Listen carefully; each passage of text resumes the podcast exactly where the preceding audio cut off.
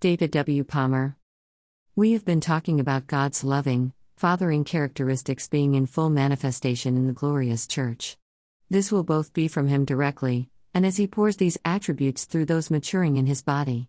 In this part of this series, we will continue to look at the fathering characteristics that will be increasingly evident in the glorious church as Jesus washes us with His Word, as the Holy Spirit fulfills His mandate, and as the bride gets herself ready. This passionate anointing and heart for fathering shows up in the Apostle Paul as an example for us of what it is. 1 Corinthians 4 14 16 NKJV I do not write these things to shame you, but as my beloved children I warn you. 15 For though you might have 10,000 instructors in Christ, yet you do not have many fathers, for in Christ Jesus I have begotten you through the gospel. 16 Therefore I urge you, imitate me. Now we continue to look at the fathering attributes that will be in full manifestation in the glorious church, both directly from God the Father, and from those he deems ready to exhibit these characteristics. Someone who helps those who give their life to fulfilling the Father's dream. Once having led new people into God's family through his new birth, and after helping them grow to maturity while imparting God's dream and vision, fathers will help new believers into their God assigned roles in his body. With great delight, Fathers will help disciples discover, develop, and deploy their gifts, they will help release them into their function, all while covering them with protective prayer, love, faith, and encouragement. Training and coaching will be needed to help the newer ones develop into the full bloom of their gift, calling, and grace.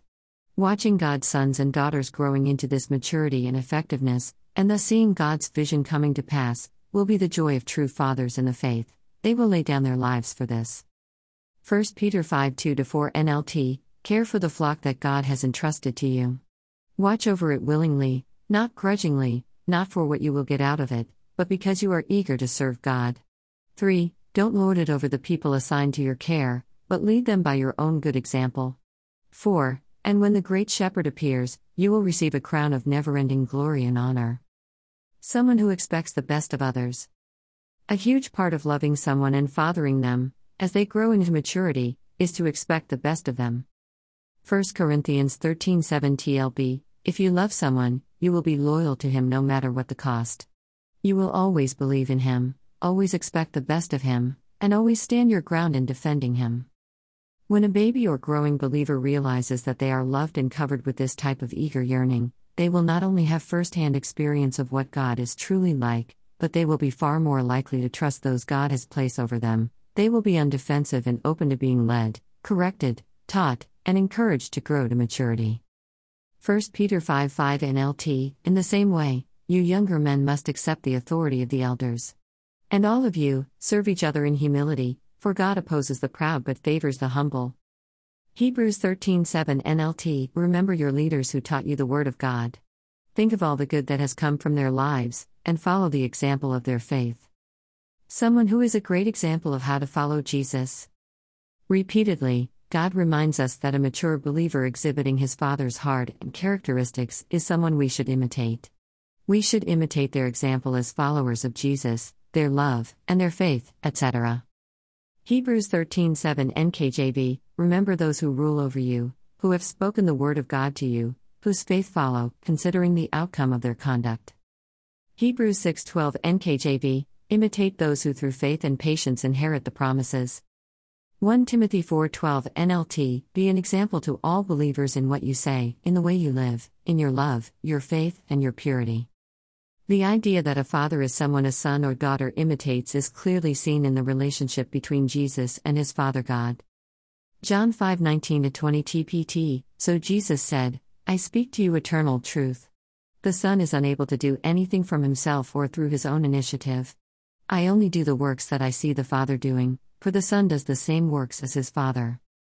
20. Because the Father loves his Son so much, he always reveals to him everything that he is about to do.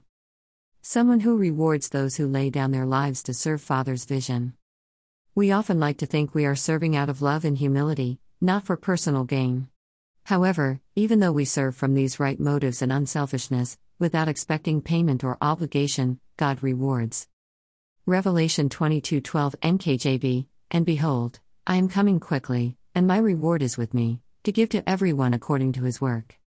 Fathers in the glorious church need to acknowledge this aspect of God's nature and allow Him to perform it through them.